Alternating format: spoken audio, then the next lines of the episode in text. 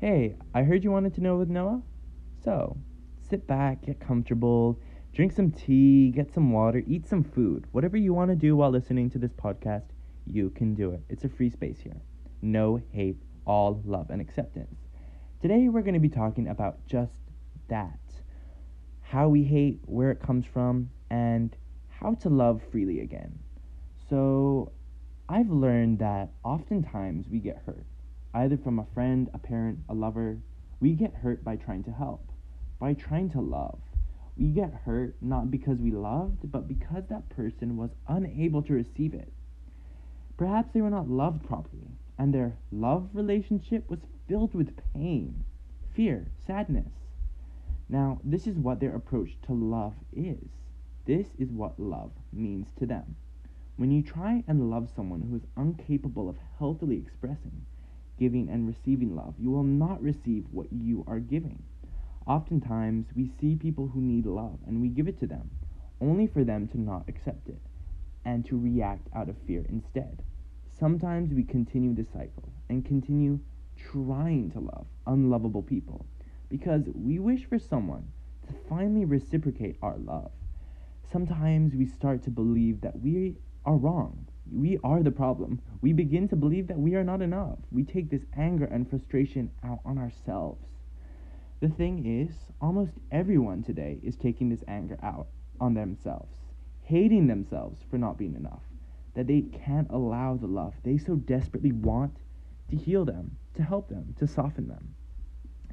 This is when hate affects us and how it blocks what we want love.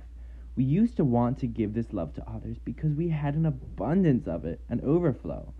But when it's refused over and over again or taken incorrectly, we associate our love with pain, abuse, heartache, a father's absence, and we begin to fear love.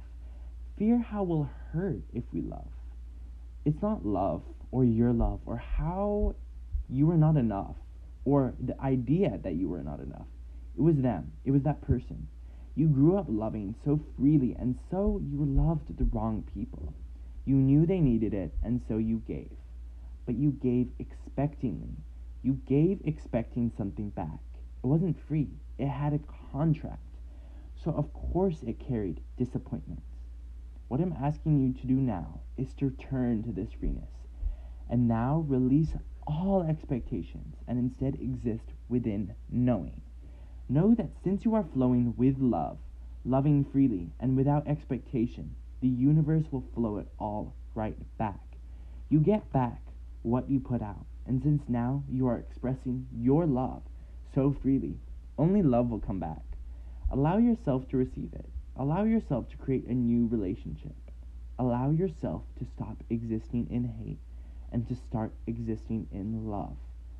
Allow yourself to love without conviction. You deserve it.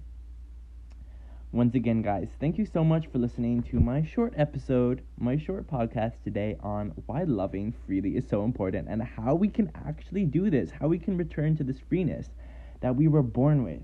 We were born with such a free heart, and we see people who need it, and then we try and give it to them, and they don't want it. And we're like, huh, are we the problem? No, you are never the problem.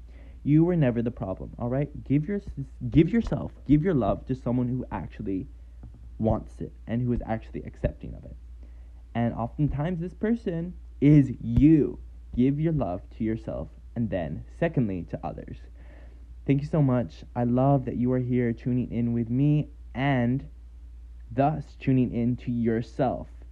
Thank you so much for tuning in. I am now tuning out.